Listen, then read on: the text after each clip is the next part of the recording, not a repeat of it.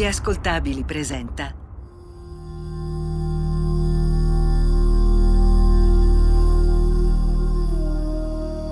Demoni Urbani, il lato oscuro della città.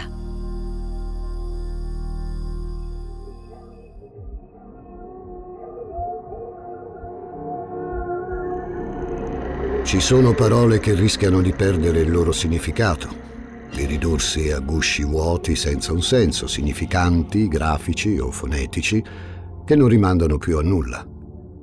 Noi degli Ascoltabili siamo per le parole piene, che non rinunciano mai a farsi carico di un significato. Noi degli Ascoltabili siamo per la memoria, cui non si dovrebbe mai rinunciare per evitare inquietanti e sinistri corsi e ricorsi storici. Sono Francesco Migliaccio e oggi vi porto in un'epoca che si è soliti etichettare proprio con una di queste parole che ci piace pensare come specie protette. Vi porto infatti nel dopoguerra. Dopo guerra. Dopo la tragedia. La grande tragedia per noi europei. Quella che dovrebbe sempre essere presente nella nostra memoria. Soprattutto ora, che i testimoni diretti di quel capitolo nero stanno scomparendo. E allora, per rinfrescarvi la memoria, vi ci conduco io.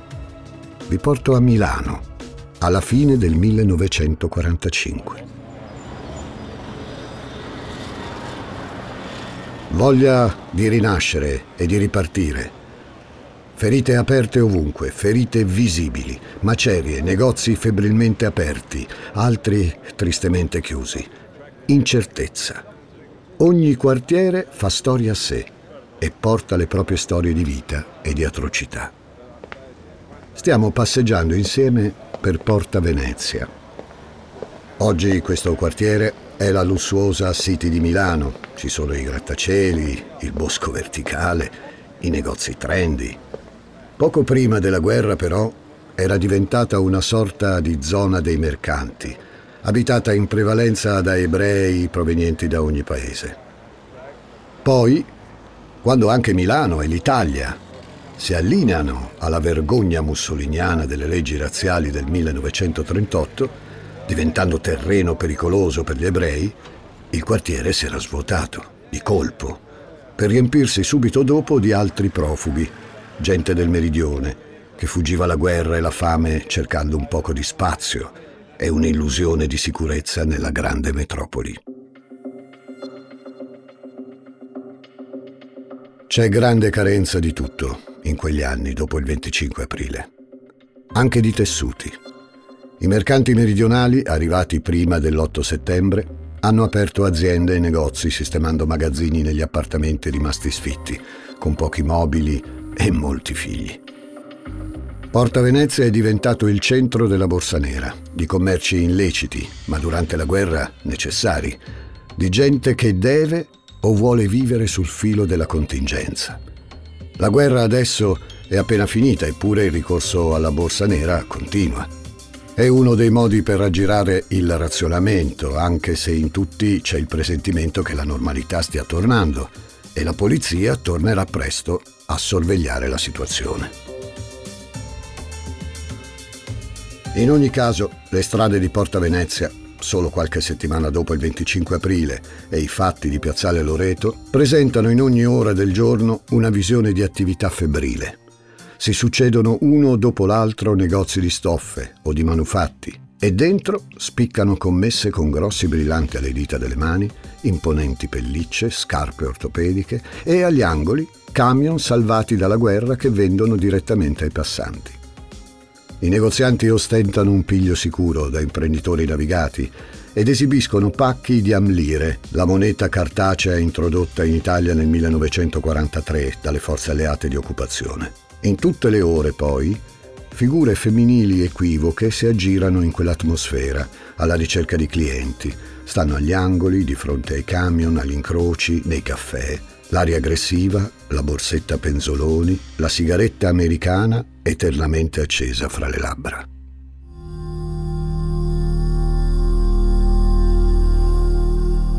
Demoni urbani, il lato oscuro della città.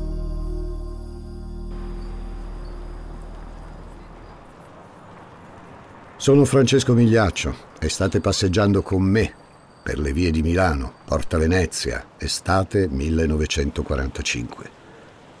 Imbocchiamo via Carlo Tenca da viale Tunisia. Ci sono negozi di stoffe uno via l'altro. Superiamo via Felice Casati e avviciniamoci a un piccolo negozietto di tele con una sola vetrina, pochi clienti, molti debiti. È gestito da un bell'uomo siciliano di trentacinque anni, Filippo Ricciardi, che osserviamo in negozio intento a corteggiare, come sempre, una cliente. Venuto in su alla ricerca di una sistemazione, Ricciardi, in un primo tempo, s'era portato al seguito la famiglia, ma poi aveva rispedito moglie e figli in Sicilia, essendo il clima rigido milanese poco gradito alla consorte, la signora Franca.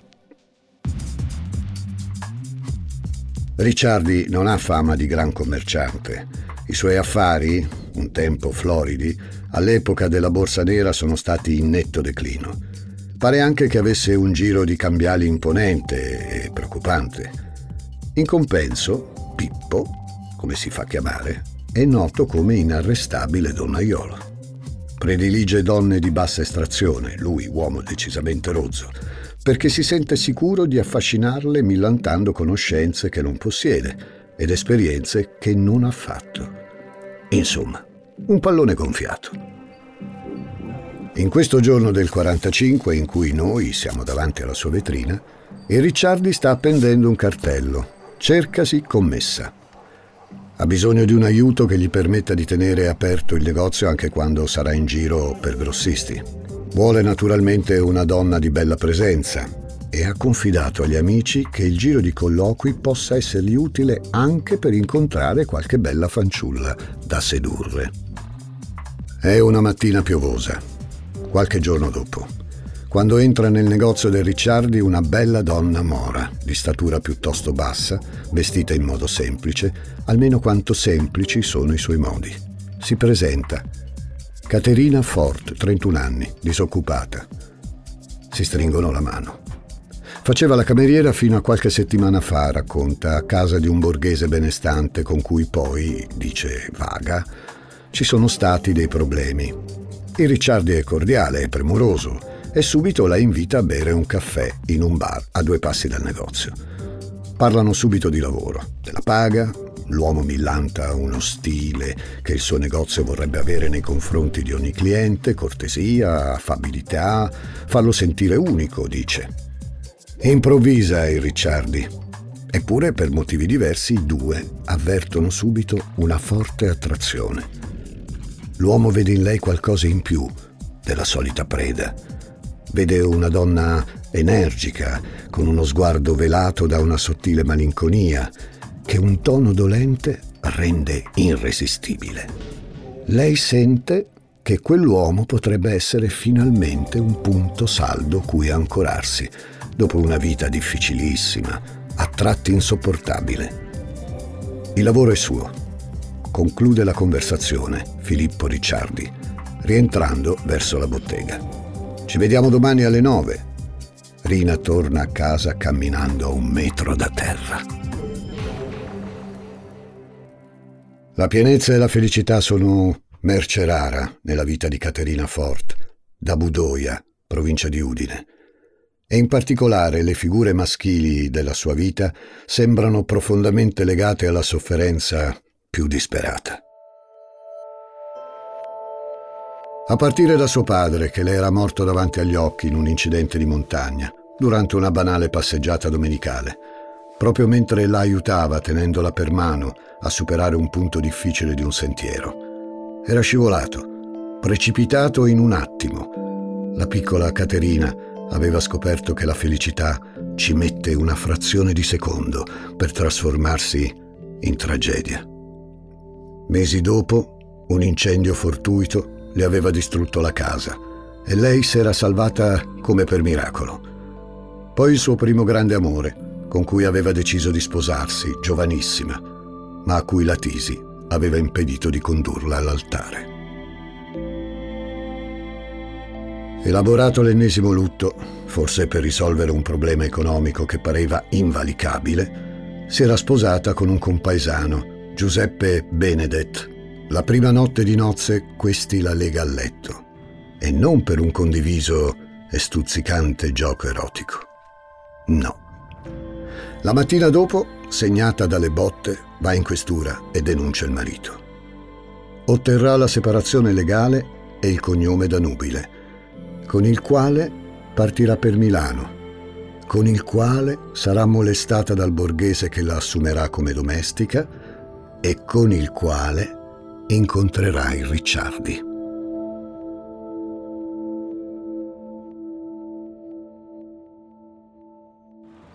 Il Ricciardi. Finalmente, pensa Rina.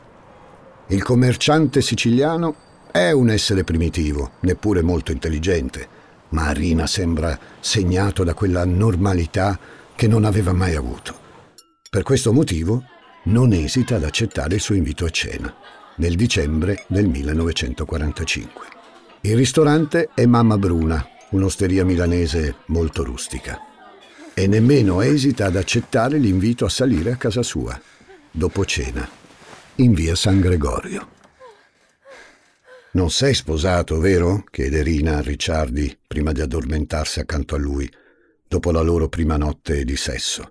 «Ma no!» scoppia a ridere Filippo. La stringe e si addormentano. Caterina diventa commessa e compagna e amante a sua insaputa. Impara bene il mestiere e scopre, anche se ci vuole poco, di avere più fiuto di lui negli affari. Di fatto col tempo prende in mano le redini dell'azienda e finisce per invertirne la tendenza. Gli introiti aumentano, le cambiali scadute vengono pagate, la primavera del millenovecentoquarantasei arriva ammantata di un'atmosfera elettrizzante di rinascita. E Ricciardi la presenta ai suoi amici milanesi. «È la mia fidanzata», dice. Le passeggiate in Duomo, mano nella mano, le parole romantiche sui navigli, il sesso, vitale, gioioso e libero, a casa, nel retro del negozio e anche nei campi dietro Porta Volta.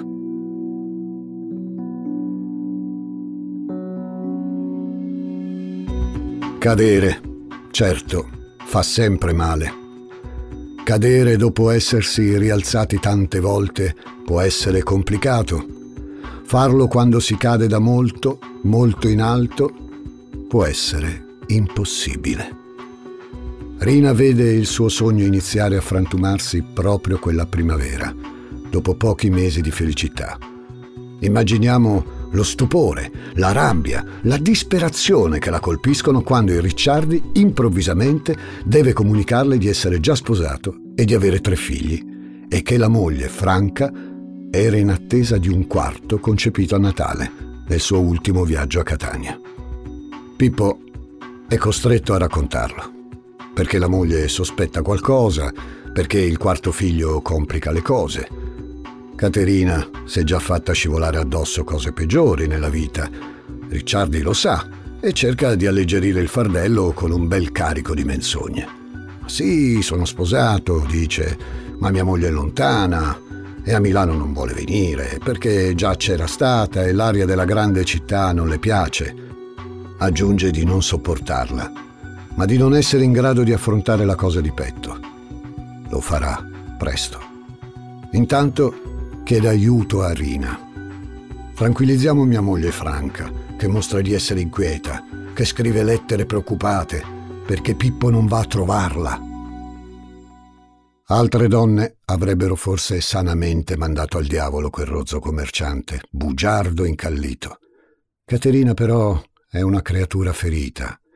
Gli uomini della sua vita hanno ucciso la sua capacità di volersi bene. Così accetta il paradosso. Scrivere alla moglie dell'amante per bontà d'animo, ma anche per cercare di non perdere il suo uomo. Scrive come fosse Pippo, il marito. «Cara Franca». E di seguito parole d'amore.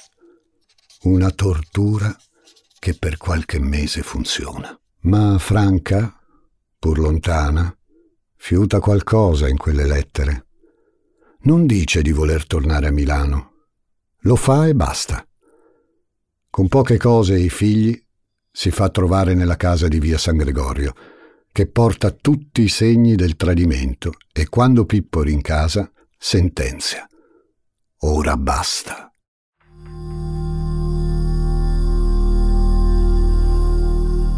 Demoni urbani, il lato oscuro della città.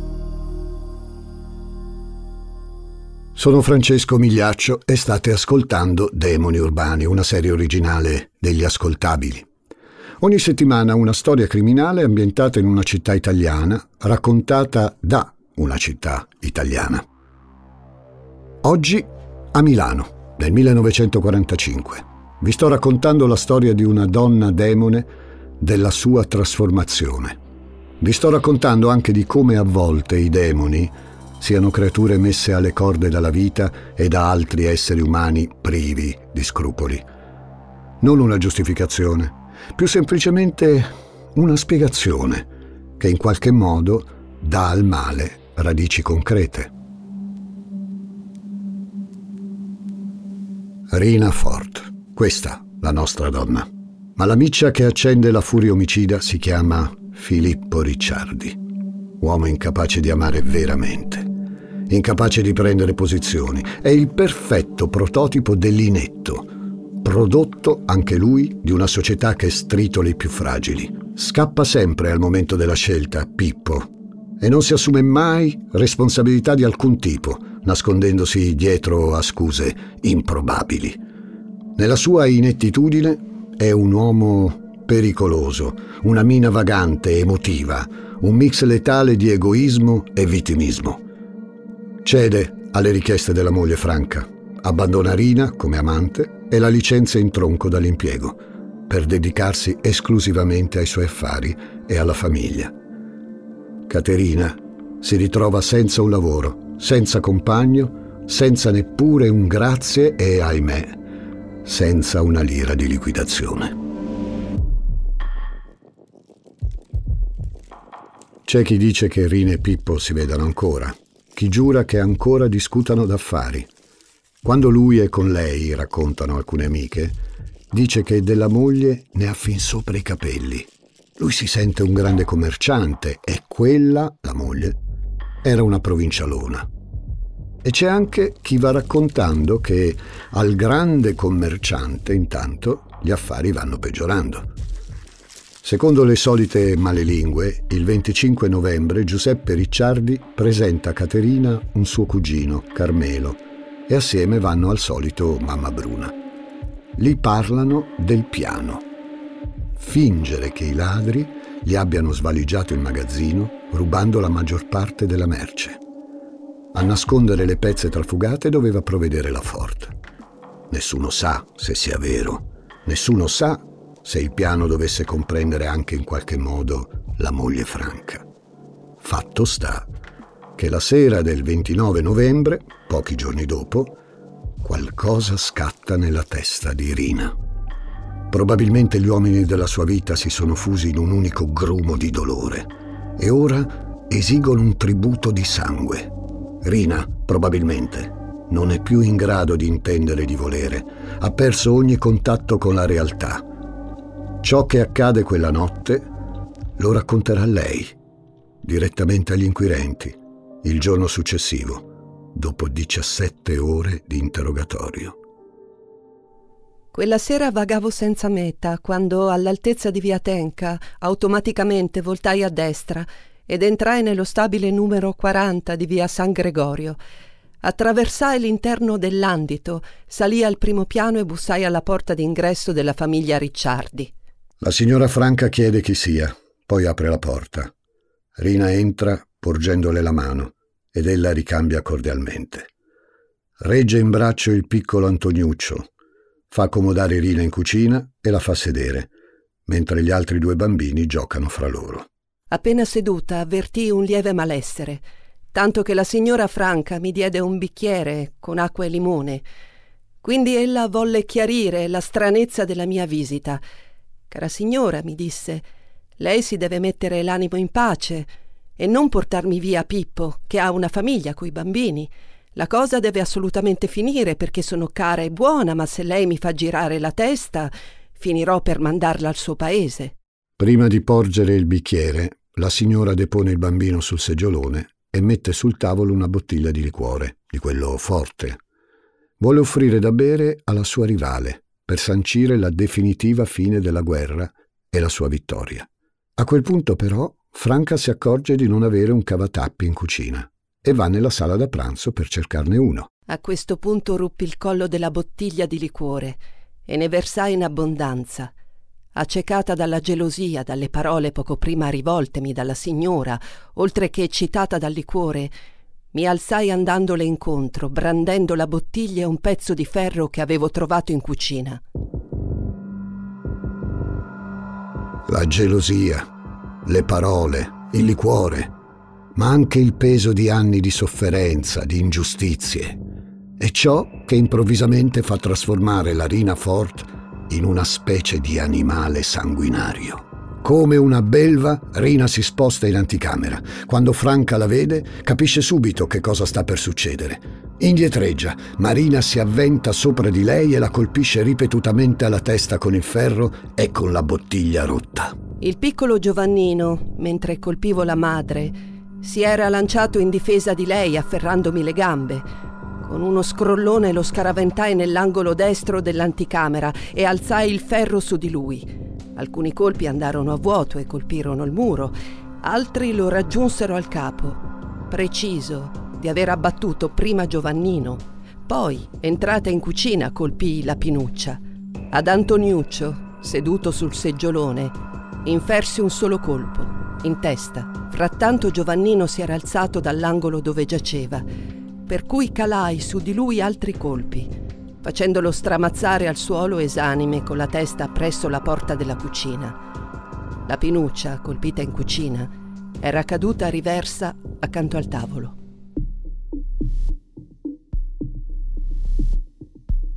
Rina Fort scappa, veloce, per le scale e trascorre almeno mezz'ora sui gradini che conducono in cantina, seduta, paralizzata. Un cane abbaia. Rina risale le scale e torna sul luogo del delitto. Un lampo di lucidità, chiamiamola così, di folle lucidità. Apre cassetti a caso, rovescia cose, simula una rapina. Si accorge che nessuno ancora ha esalato l'ultimo respiro. Franca rantola: disgraziata, disgraziata, ti perdono perché Giuseppe ti vuole tanto bene. Poi aggiunge: ti raccomando i bambini. I bambini. A scoprire il delitto è la nuova commessa del Ricciardi, Pina Somaschini, che si era recata in via San Gregorio la mattina del trenta novembre per farsi dare dalla signora le chiavi del negozio. Trova le vittime in una gigantesca pozza di sangue scuro, in cui galleggiano pezzi di materia cerebrale e tracce di vomito. La signora Franca e il figlio maggiore nell'ingresso dell'appartamento, i due bambini più piccoli in cucina. Le indagini vengono affidate al mitico commissario Mario Nardone, il Maigret italiano, che ci mette meno di un giorno a capire che Rina Fort è l'indiziata principale. La tiene sotto torchio per diciassette ore di fila. Organizza anche un confronto con Ricciardi, in cui avviene un fatto curioso e a suo modo straziante. L'uomo viene fatto accomodare in una stanza in cui c'è solo Rina. La polizia osserva da dietro un vetro, teme reazioni inconsulte, di violenza da parte dell'uomo. Invece, Rina si alza e Pippo la abbraccia forte, stretta, e piange. Nardone, stupito, decide di portare la donna sul luogo del delitto due volte per farla confessare e alla fine ci riesce. L'imputata Caterina Fort, detta Rina, viene riconosciuta colpevole di quattro omicidi volontari e condannata all'ergastolo. Il caso riempie per anni rotocalchi e giornali che si interrogano su tanta efferatezza, solleticando le anime pruriginose del popolo. La belva di via San Gregorio viene definita dai titoloni, che giorno dopo giorno non accennano a placarsi. Il grande Dino Buzzati chiosa magnificamente con alcune righe che richiamano l'opinione pubblica alla sobrietà. E voi, parlatene pure se vi interessa tanto. Leggete i resoconti, contemplate le fotografie, andate pure, se non potete farne a meno, alla corte d'assise, discutetene alla sera. Però vi resti fitto nel cuore il ricordo di quei tre bimbi selvaggiamente uccisi, di quei tre faccini rimasti là, immobili per sempre, con l'espressione stupefatta, di quel seggiolone da lattante da cui colò il tenero sangue. Le anime dei tre innocenti sovrastano con pallida e dolorosa luce la folla riunita al tribunale, e può darsi che vi guardino.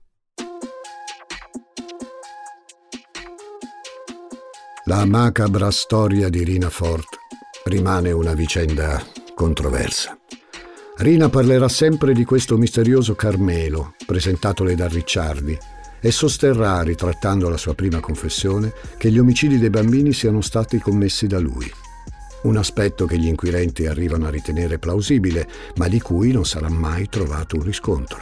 Sui giornali di quegli anni, la belva di via San Gregorio viene accostata alla contessa Pia Bellentani, che ucciderà l'amante.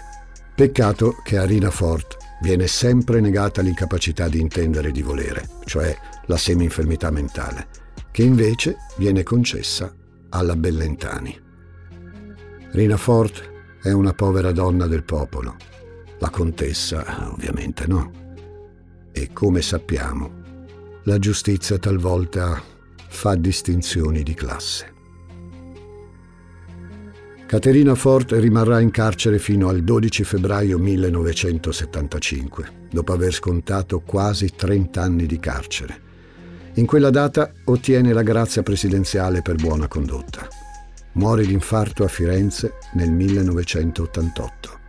Filippo Ricciardi era morto pochi mesi prima. Risposatosi, aveva avuto un figlio, Giovannino, ed era tornato a Catania, dove aveva aperto un altro negozio di tessuti. Di Carmelo, invece, nessuno ha mai saputo nulla. Semplici pedine di una storia di dolore e violenza in cui tutti, a modo loro, sono tragicamente vittime.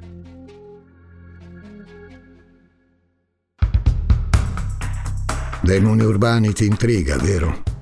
Ti invito a conoscere anche le altre serie degli ascoltabili. Perché non ascolti ad esempio Hard Corviale, una serie divertentissima tutta in romanesco? Cercala su Spotify o vai direttamente su gli ascoltabili punto it. Accetta questo consiglio di Francesco Migliaccio.